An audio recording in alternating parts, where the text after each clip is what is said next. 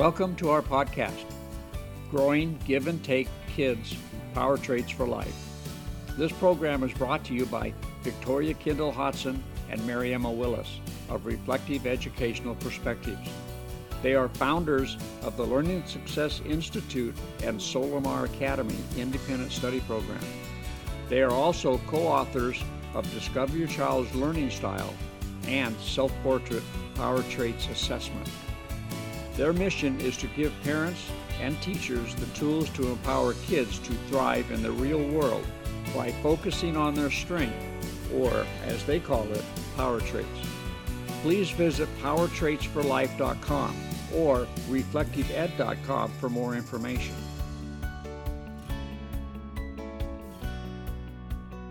Welcome back to Give and Take Kids Power Traits for Life. I'm Mariaemma, and in this episode, I'll be giving tips for students of all ages, elementary through college. It's the end of August, so it's back to school time. Since we're still in the middle of the COVID crisis, school is looking different now. Most colleges are online only. Many high school districts are also online only. Um, and others are struggling to come up with a plan for what school is going to look like. And that goes for the elementary schools too. Whether your kids are still doing school at home or back on campus, whether they're in elementary or in college or high school, these tips will ensure that they will have the best environment or surroundings to work in. So, first of all, um, just a reminder about the word fair. A lot of times people get this mixed up, especially educators um, and parents. Uh, and we think that fair means that everybody gets the same thing. It's only fair. But fair is not everyone getting the same thing. Fair is everyone getting what they need in order to be successful. So let's begin by looking at lighting. We're going to mostly be going over environmental influence today. In other words, the surroundings and how they affect how we concentrate and are able to focus and learn. So, lighting matters. People are affected differently by different lighting situations, which then affect focus, concentration, etc. when learning or working. Um, by the way, all these tips also go for adults in the working situation. Again, whether you're at, back at your office or whether you're working at home. So is the lighting bright or low, natural or artificial? If it's artificial, is it incandescent, fluorescent, or full spectrum? We know that fluorescent lighting um, can negatively affect both children and adults. It can cause headaches, uh, difficulty reading, eye strain, irritability, and even hyperactive behavior. Interestingly, plants will not survive under fluorescent lighting, but we expect people to. Full spectrum lighting, though, is used to grow indoor plants. So if you go to the nursery and are looking to grow indoor plants and you're going over to see the lighting situation, um, those kits that they sell are full spectrum lighting. Again, because plants don't survive otherwise. Um, and it's because full spectrum lighting more closely resembles the actual full spectrum of light present in nature outside. Positive effects have been documented in classrooms actually that have switched to this lighting. If you have fluorescent lighting at home, try switching to the full spectrum. It can make a big difference in attitude and productivity, again, for the whole family, whether it's schoolwork um, or uh, work work. Um, and also, if your kids are back on campus, they still normally have homework to do or studying to do. So all of these tips um, will also work for homework. Now, what if a student does better with natural lighting? Well, try moving that person near a window, um, whether it's a classroom or whether you're at home.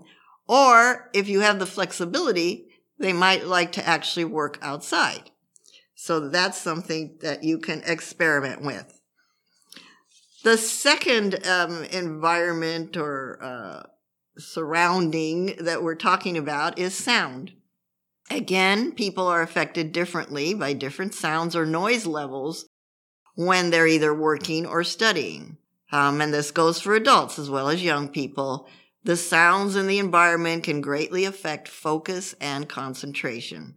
Some people need complete quiet when they need to concentrate.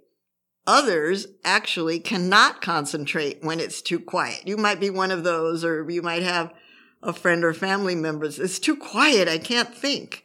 They actually need some noise in the background. But the type of noise also varies with the individual. For example, is it music that they need? Is it just that sound of people talking in the background? Is it sort of street noise, um, nature noise? So again, that's something to explore. Now, when students are studying or doing any kind of schoolwork at home, it does help to know what works best for them in terms of sound. So what if you have one child that needs total quiet and another that needs music? Or maybe it's the adults, you know, one parent needs music and the other one needs quiet and then the third, uh, the child needs, uh, talking in the background. So now what are you going to do? You have all these different people. Well, have a family meeting, discuss what can be done to meet as many needs as possible for each individual. Somebody might need to have headphones on um, to listen to music, maybe earplugs for those who need quiet, and so on. So, uh, it, also, if you have separate rooms, that can work um, to uh, figure out the noise level and what everybody needs. So the idea is talk about it, meet whether it's the sound you're talking about or lighting. Have a family meeting. If you're back on campus, teachers have a classroom meeting. No, you can't meet the needs of every single person in the class, but I believe that now most classrooms have the social distancing of six feet, so it might be even easier to take care of um, differences in lighting and sound preferences. Anyway, have this discussion and make a few adjustments. Um, you'd be surprised if you just can change a few little things at the big difference it can make to make uh, learning more effective. The next one is body position. Sitting, standing, lying on the floor. So again, while some students need to sit up at a table or desk to do their best work, and this goes for adults, doing their adult work. Just as many people need to uh, do better uh, in other positions. So we've got reclining or sitting on a bed, a couch, beanbag chair, or the floor. Still others do their best if they can be standing up, maybe working at an easel or a board or a tall drafting table, uh, drafting type table, being able to get up frequently and walk around might be desirable. Some people do their best thinking when they're moving. So at home, again, you can experiment with these different arrangements. Um, for sitting, it could be a desk, a table, it could be the floor, beanbag chair, and even those those bouncy balls or yoga balls or whatever you want to call them. A lot of classrooms now are opting for those because the a student can sit on it and it just moves just enough to give them that sense that they're not just, you know, sitting there uh, totally still.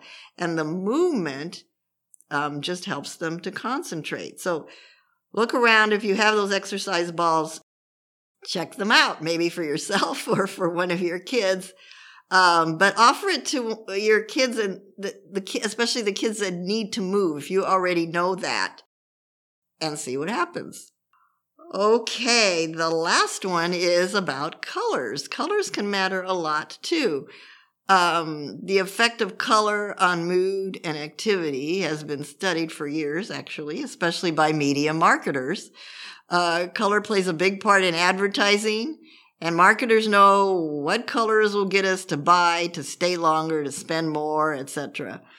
We know that some colors depress and others energize. Some are soothing and others make us feel rattled. Some colors slow us down and some can make people feel hyper. Now, besides these general color principles that, that sort of apply to everyone, a person's favorite colors can also dramatically affect mood and activity. It seems that when we're surrounded by our favorite colors, we tend to think more positively and feel more motivated. And when surrounded by colors we don't like, the opposite happens, and we can actually feel restless, upset, distracted, unhappy, or even angry. Just as with any of the other elements of environment that we've been talking about, some people are more sensitive to color and some are less sensitive. So, in other words, you don't have to change everything for everyone. You might have somebody in your family who couldn't care less what color is around, so fine. But maybe somebody else, whether a child or an adult, maybe the color really makes a big difference. The same with those other things we talked about. If sound is no big deal, okay.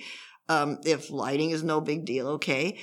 But it, it is of value to find out when it is a big deal for certain members of the family or the classroom and try to meet as many of these needs as possible. Okay, so back to color.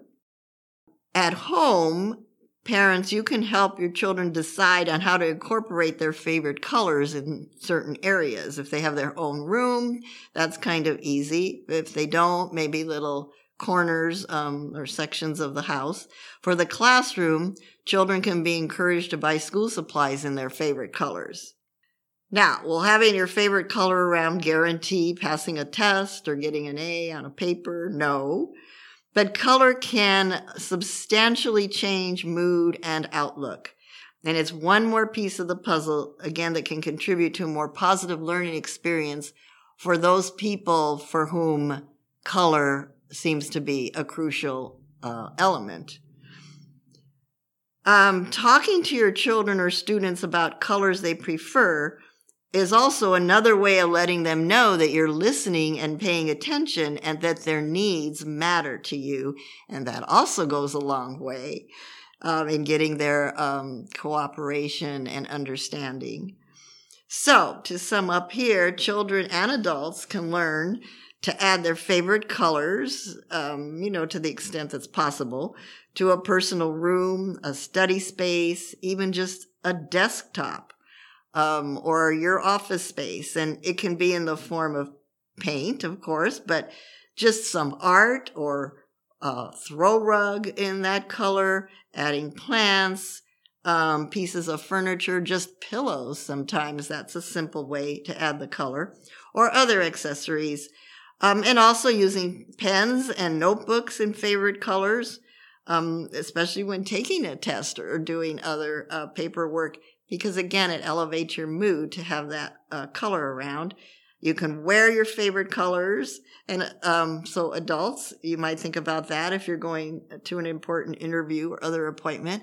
Even if it's on Zoom, you're still being seen. So, think about your colors. Um, and then the last piece is stay away from disliked colors if at all possible. So actually, here's the result of a study done in classrooms, which showed how uh, po- how powerful color can be. This is a quote by Dr. Morton Walker. When architects changed schoolroom walls from orange and white to blue, students' blood pressure dropped and their behavior and learning comprehension soared. So, we began this episode by uh, looking at the word fair. And so I just kind of want to end with that as well. A reminder fair is not everyone getting the same thing, but fair is everyone getting what they need in order to be successful. So thanks for joining me for this episode.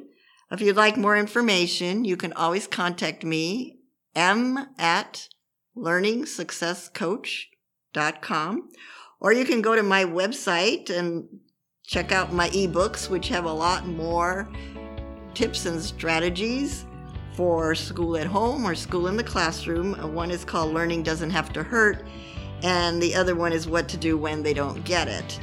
There's also information there about um, the self portrait assessment, which we've talked about before, if you want to know even more about how your kids learn best.